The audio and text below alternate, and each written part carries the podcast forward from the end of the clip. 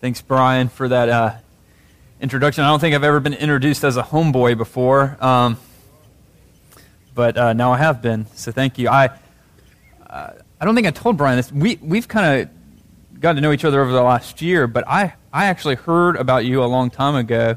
Uh, I was uh, we we kind of we were talking about it this morning. We have friends, the very places, Kyle Smith, and and I was. Um, I was in seminary at Southeastern Baptist Theological Seminary in Wake Forest.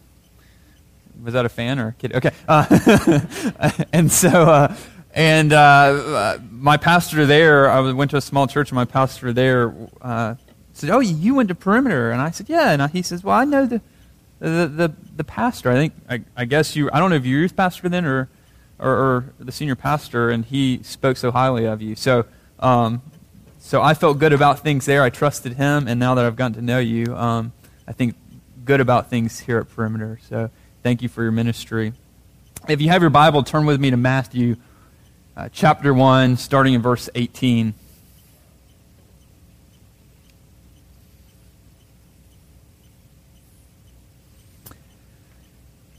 We live in a haunted age. This isn't simply true at Halloween time though I guess in some respects Halloween perhaps is haunted as well. But I'm going to make the case this morning that this is especially true at Christmas time. Now, you're going to have to hang on for that because I've got to explain what I mean by haunted for a second. There's a philosopher, and I know it's never a good idea to quote philosophers from the pulpit, but just bear with me, um, by the name of Charles Taylor. And he has shown, in, in, in one of his books, he's shown how some of our culture's most popular novelists, poets, and artists point to this haunting. He writes, We live in the twilight of both gods and idols. He's talking about of transcendence, of belief in a god or gods. But their ghosts have refused to depart, and every once in a while, we might be surprised to find ourselves tempted by belief. On the other hand, even as faith endures in our secular age, believing doesn't come easy. Faith is fraught.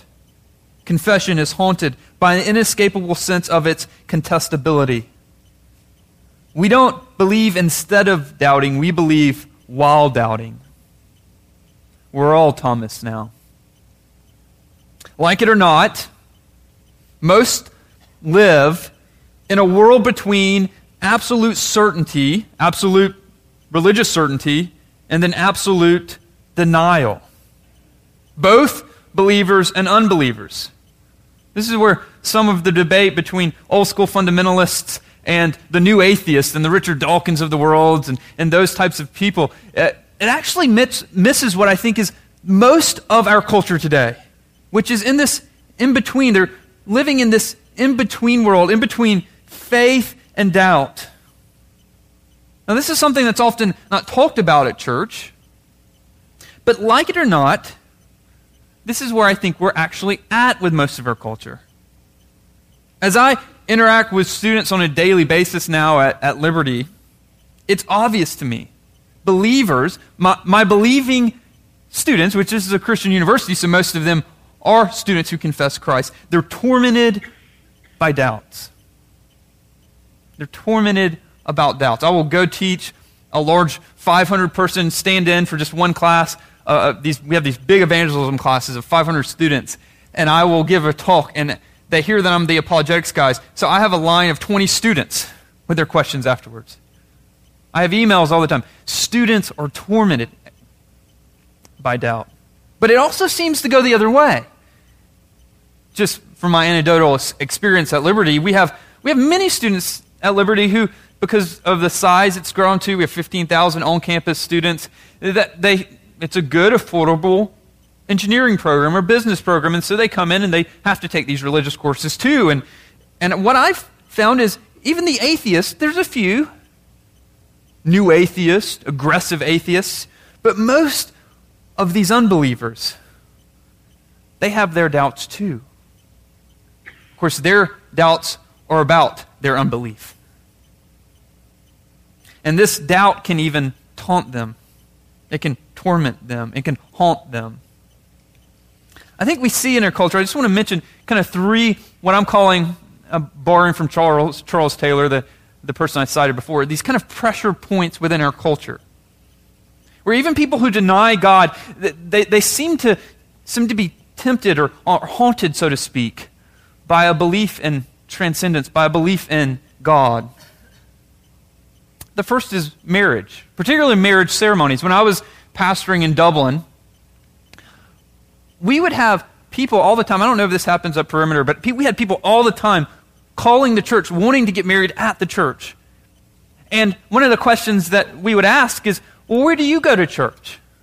They said, well, we don't go to church. And I never asked, I, I never asked them, but I, I, was always in the back of my mind and say, if you never go to church, how come you won't want to get married in a church? And I also hear of, uh, I even have had friends who aren't religious at all, and yet when they, and this is really awkward when they ask me, they, they want me to pastor, uh, officiate their wedding. And I'm honored by that, but yet on the other hand, I'm thinking, you, you never come to church yet, now you want a pastor to do this. I think even people who deny God, who deny religion, they, get to this significant point in life and they recognize, they recognize the significance of a marriage ceremony and they want to mark out this thing called marriage as significant, as valuable, as meaningful. Yet, without God, there is no ultimate meaning in marriage. Yet, the pressure point is instinctively, something instinctively about us searches for ways, I think rightly, to mark this day off. And that's why we have ceremonies. That's why various cultures have ceremonies for their weddings. I mean, for their marriage, which we call weddings. But there's something inconsistent here. And I think there's a pressure point when, when even though they deny ultimate meaning, they're in search for it. And they want to mark it. We also see this haunting, what I'm describing as haunting, in the face of death. Listen to David Rieff. He's a secular, and he writes, he writes about his mother's illness and, and ultimately her death. And it's a very touching piece. It's a little long for, for, for church service, but I think it's worth it. So listen to what he says.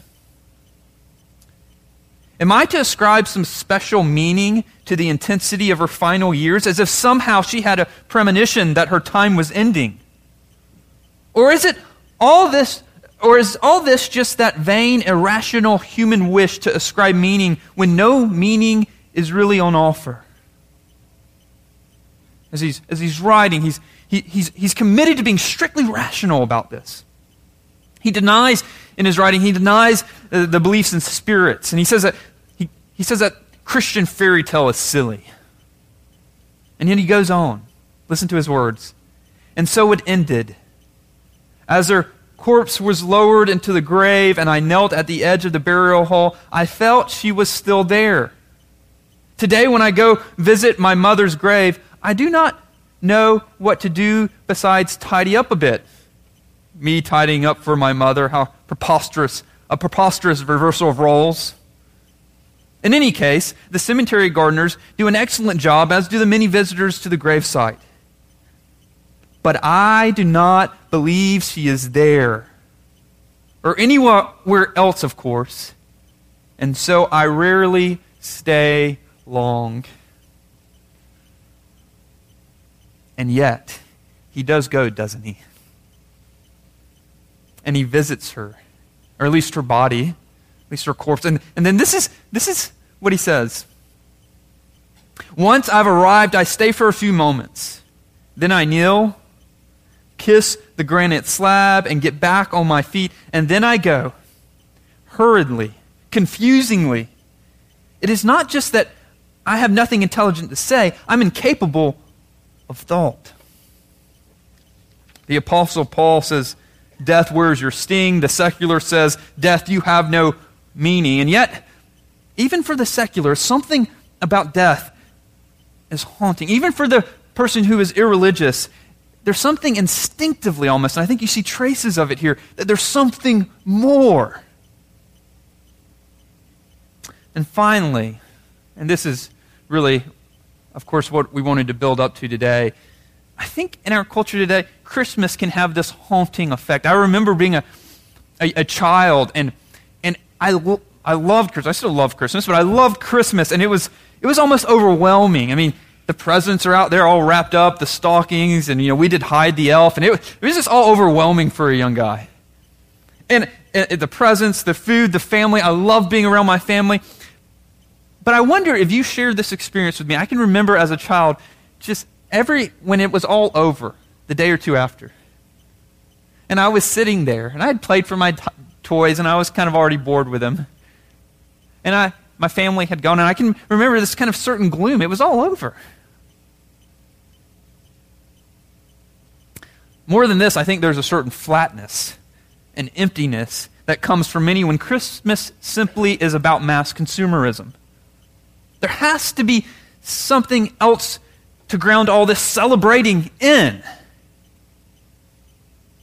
Perhaps the secular thinks. So, but, but yet the lucky ones turn to family and friends, the ones that they love and the ones that love them back, and they say, This is what Christmas is all about.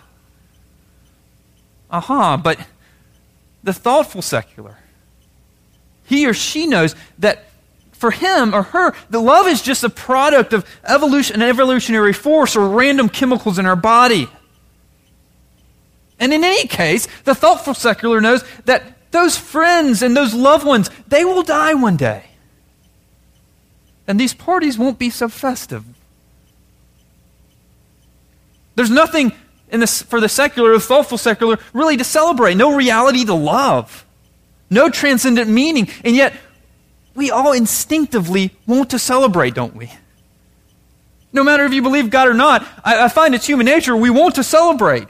We desperately want people to love. We desperately want meaning in this world.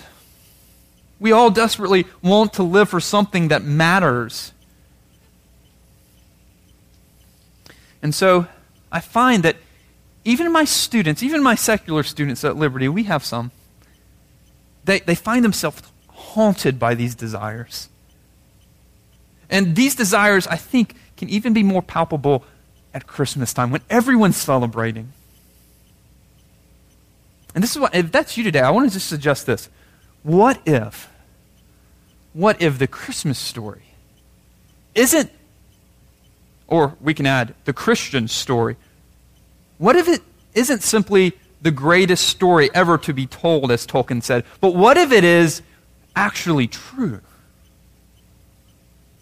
Matthew 1:18. Now the birth of Jesus Christ took place in this way. When his mother Mary had been betrothed to Joseph, before they came together, she was found to be with child from the Holy Spirit. Indeed, this is quite an incredible story. This is the stuff of old fairy tales. The modern person can't believe this. At least that's what we're told. C.S. Lewis would call this type of thinking chronological snobbery. It's the type of thinking that says, we have arrived now, and all the people before us were really gullible and dumb, but now we know. The problem with this type of thinking, not only is it snobbery, but the problem is, is that the Christmas story is not something a conservative Jew would be making up in the first century. He simply wouldn't make it up. It would be too risky to make up a story like this. It would sound fishy. These people weren't gullible. The story of the virgin birth is not something that Matthew or Luke makes up because they're thinking, this will be real popular with everyone around us. We'll convince all the other Jews. No. No, it, it, wasn't, it wasn't something that if they were going to make up, they would have made up this way. Conservative Jews would have looked cross eyed at this notion. They knew where babies came from, too. They knew how it worked. Now, he wrote this story at the very least, we have to say Matthew wrote this and Luke wrote this story because they actually believed it happened. Verse 19 And her husband Joseph, being a just man and unwilling to put her to shame, resolved to divorce, divorce her quietly. But as he considered these things, behold, an angel of the Lord appeared to him in a dream, saying, Joseph, son of David.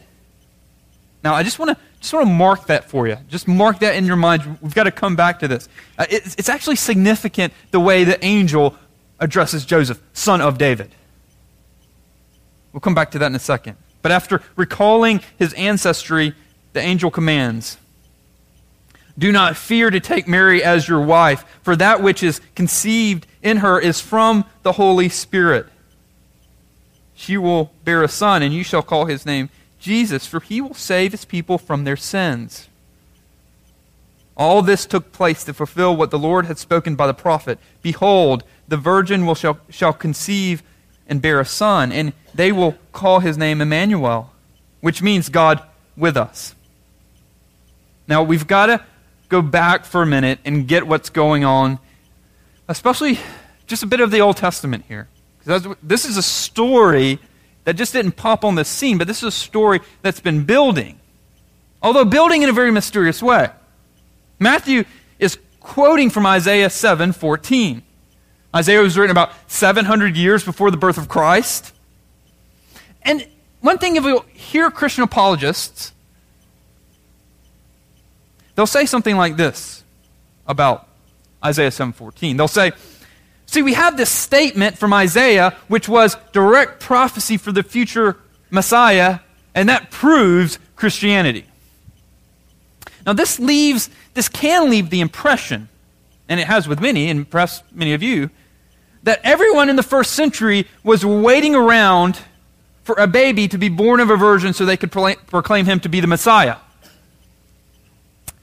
The problem with this, quite bluntly, is that, is that it's just not the case. Now, you don't have to be alarmed by that, okay? I'm a Christian. I believe in the virgin birth. But it's just not a very good argument. See, because from the resources we have, the evidence we have uh, from Jewish literature is that no one in this day was expecting the Messiah to be born of a virgin. Apparently, they just didn't read Isaiah 7 that way. So that you might be thinking that's a problem, but let me tell you how it's actually a problem for the skeptic. The problem for the skeptic is is you wouldn't if, if this is the case, which I believe it is, you wouldn't make up, Matthew or Luke wouldn't make up this story to convince everyone that Jesus fulfilled this prophecy. If no one was actually looking for the Messiah to be born of a virgin, why would Matthew make it up? He wouldn't have. He wouldn't have made it up.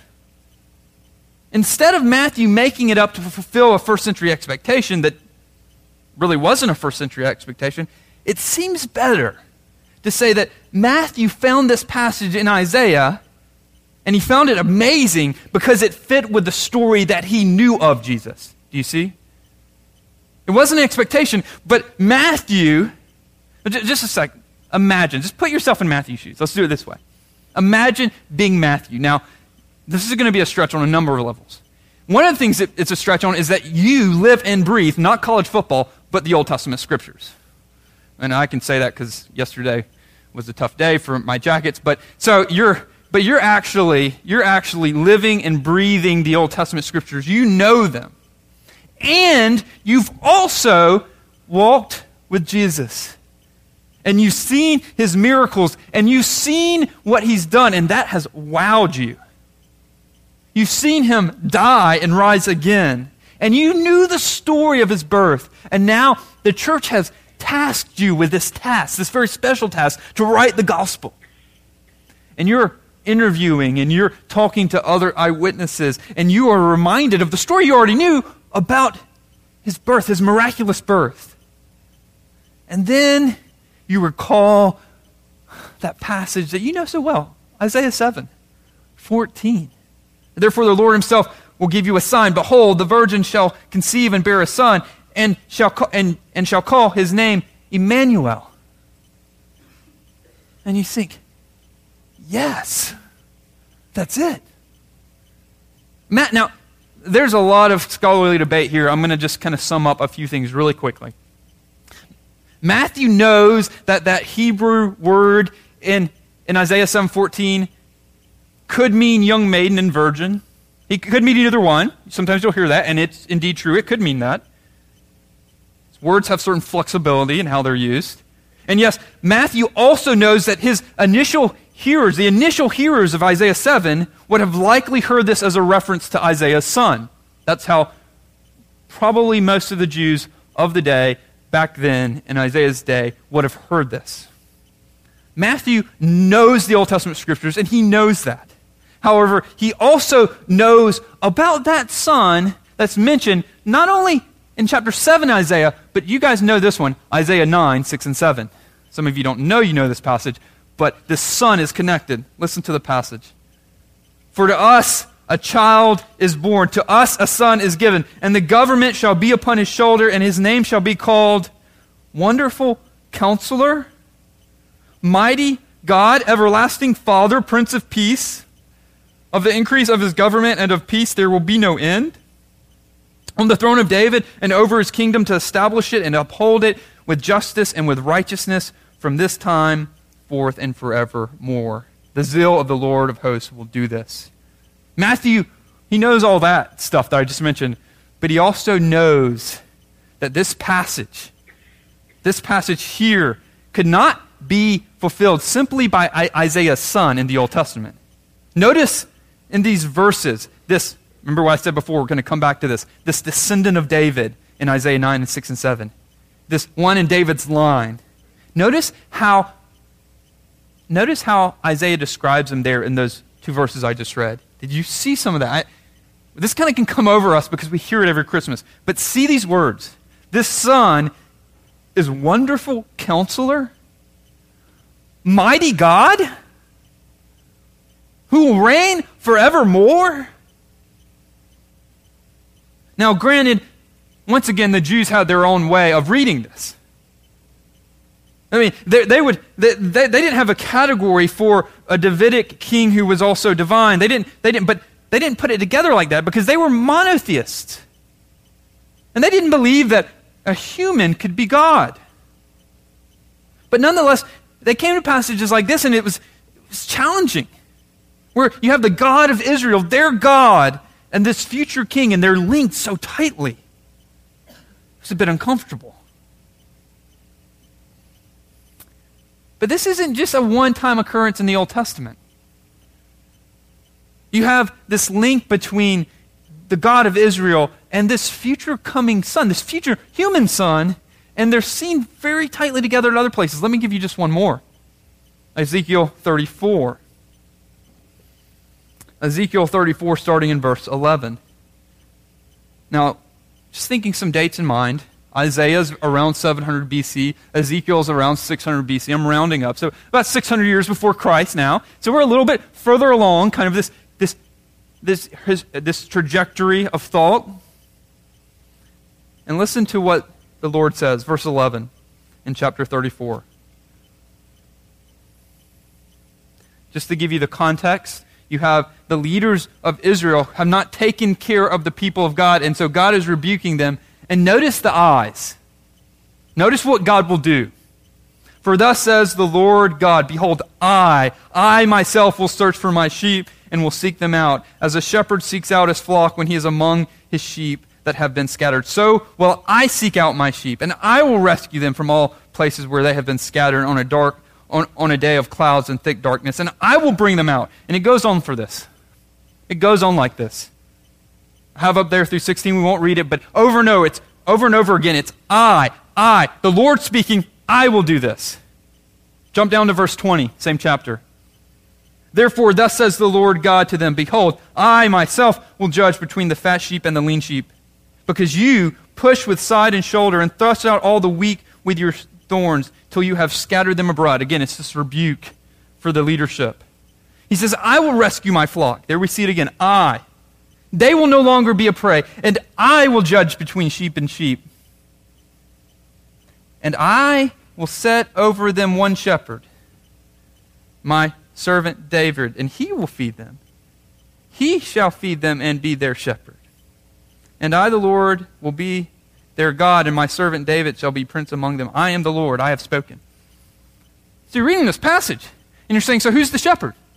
Well, it's I, it's I, it's God, it's God. It's my servant David. And there's this trajectory, even though the Jews didn't read it like this, there's this trajectory coming through in the Old Testament where you have this future Messiah, this future Davidic king. And it's very, very tightly woven together with the God of Israel. And so this fits very nicely, actually, with what Matthew says. They shall call his name Emmanuel, which means God is with us.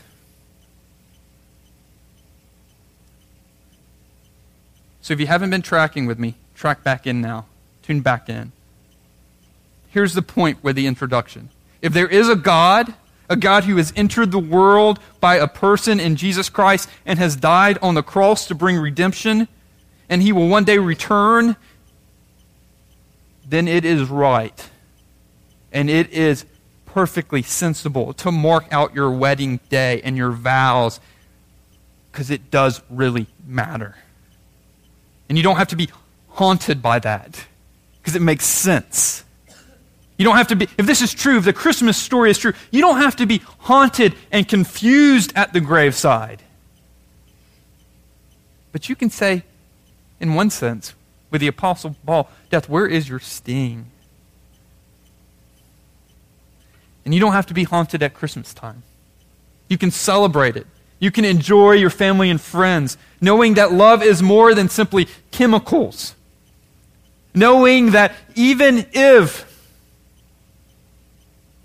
your loved ones have passed, even if you're looking back and you're saying, I can never get those years back, it's not like it was, they're not here anymore. You can look forward and say, A better day is coming. Isn't that a reason to really party hard this Christmas?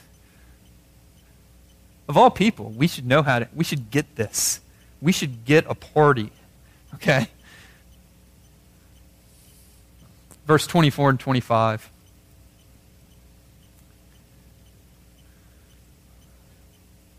When Jesus woke, you know, this just occurred to me to say this, and it wasn't planned and I don't normally do this, but I'd also say this. It, oftentimes, with our sin in our life, we can look back, and, and maybe you're here this morning, and, I, and, and you're wrestling with sin, and you say, I made some huge mistakes, and I can never get that back. It's always going to affect my life.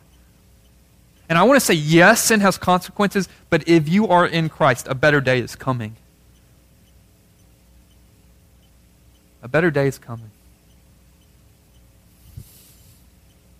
Verse 24 and 25. When Jesus woke from sleep, he did as the angel of the Lord commanded him. He took his wife, but knew her not until she get, had given birth to a son, and he called his name Jesus. Now, guys, I want you to once again put yourself in this kind of story. Put yourself in this situation. You're engaged to a girl and you've been playing by the rules. I assume you know what I'm talking about here. So you're playing by the rules and you find out your fiance is pregnant. How are you feeling about the whole thing? Now, if you're a first century Jew, divorce was not simply allowed for this sort of thing. In the surrounding cultures, it was expected.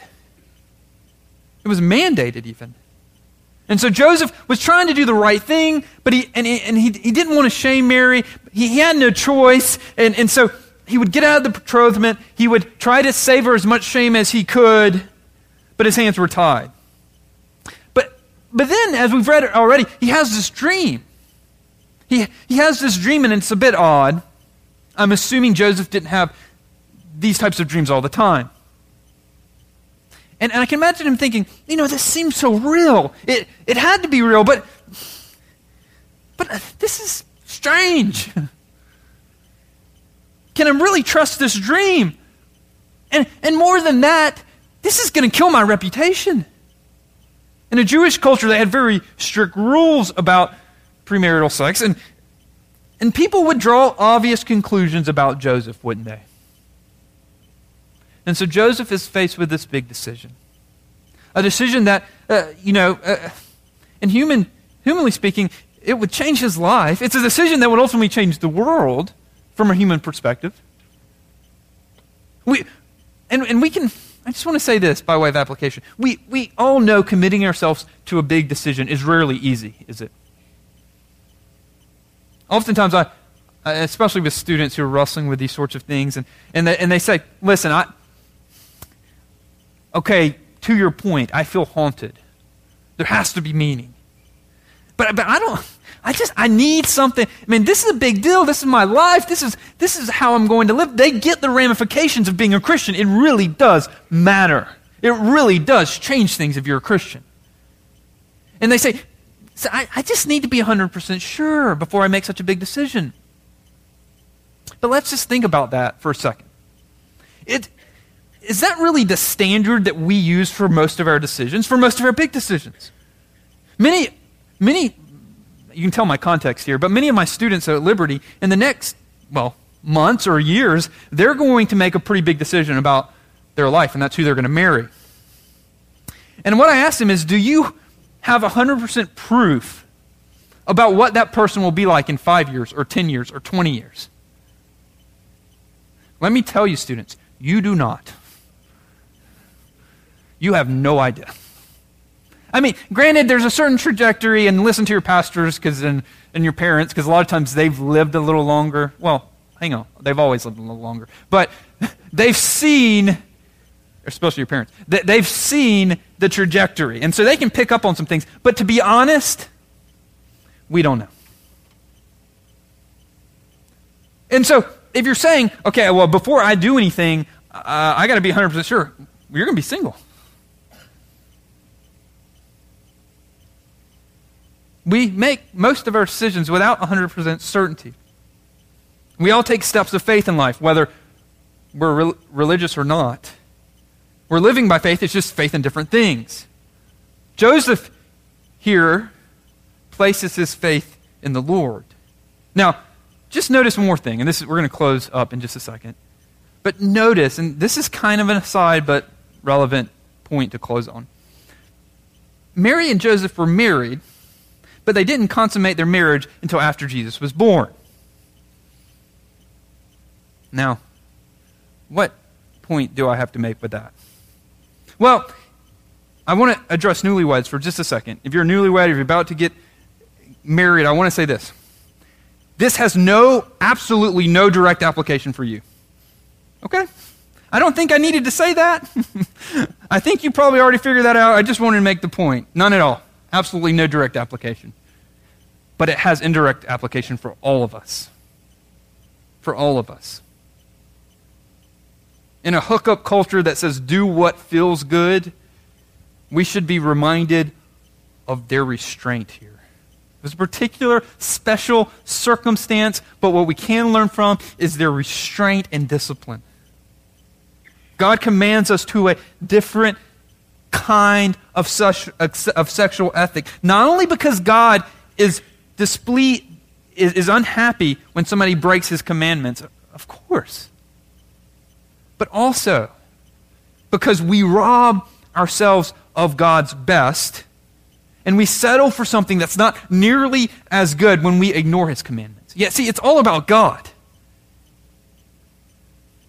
But then it's not as if God has set things up to torture us. He knows what he's doing. And so when you decide to make your own rules, you're robbing yourself of, God's best. So we discipline and we restrain ourselves to please God, yes, but also we discipline and we restrain ourselves for joy, for the joy of God. Of course, this isn't true only about sex. This is true of the whole Christian life. Oftentimes, when I talk to people, maybe you're maybe this is you this morning, and, and you're and you're wrestling through the claims of Christ, you're wrestling through the gospel, and you've gotten to the point where you say, you know what, I, I believe this is true. I want to believe this is true, and I do, but this, I, this restraint, and I, I don't want to wear the straitjacket because it's just going to limit me. But here's the thing don't view it as a jacket that's going to restrain you. It might look like that. But what it really is, what the offer is, is a life jacket. It's the only way you'll find true life. Being a Christian not only means that there is no more reason for Christmas to be haunted. If you come into the family of God, if you embrace God, there's no reason. Even if this isn't every, everything you would want Christmas to be, a better day is coming. So there's no reason for Christmas to be haunted. But also, if you become a Christian, if you accept Christ, there's also every reason for you to have joy because God knows what, his, what He's doing. And when you accept the call of Christ, when you accept the cross of Christ. Yes, this, this world is, can be more challenging, but it is the only world, it's the only life that is satisfying and will satisfy your soul.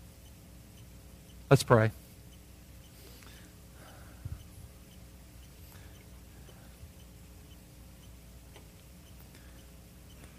Father, I pray for us at Christmas time. It is so easy as we often as we hear and it's almost cliche but it's it's it's so easy for us to get lost in everything else but you at Christmas and just the busyness of it. Lord, I pray even more so for those who are haunted this Christmas who desperately and who, who feel the pressure of desperately wanting a purpose, who feel the pressure of, def- of, of, of wanting to have meaning in their life, to wanting to really celebrate and have hope. Lord, may you work in their heart this morning. May you free them up to respond to the call to come to you. And we pray this in Christ's name. Amen.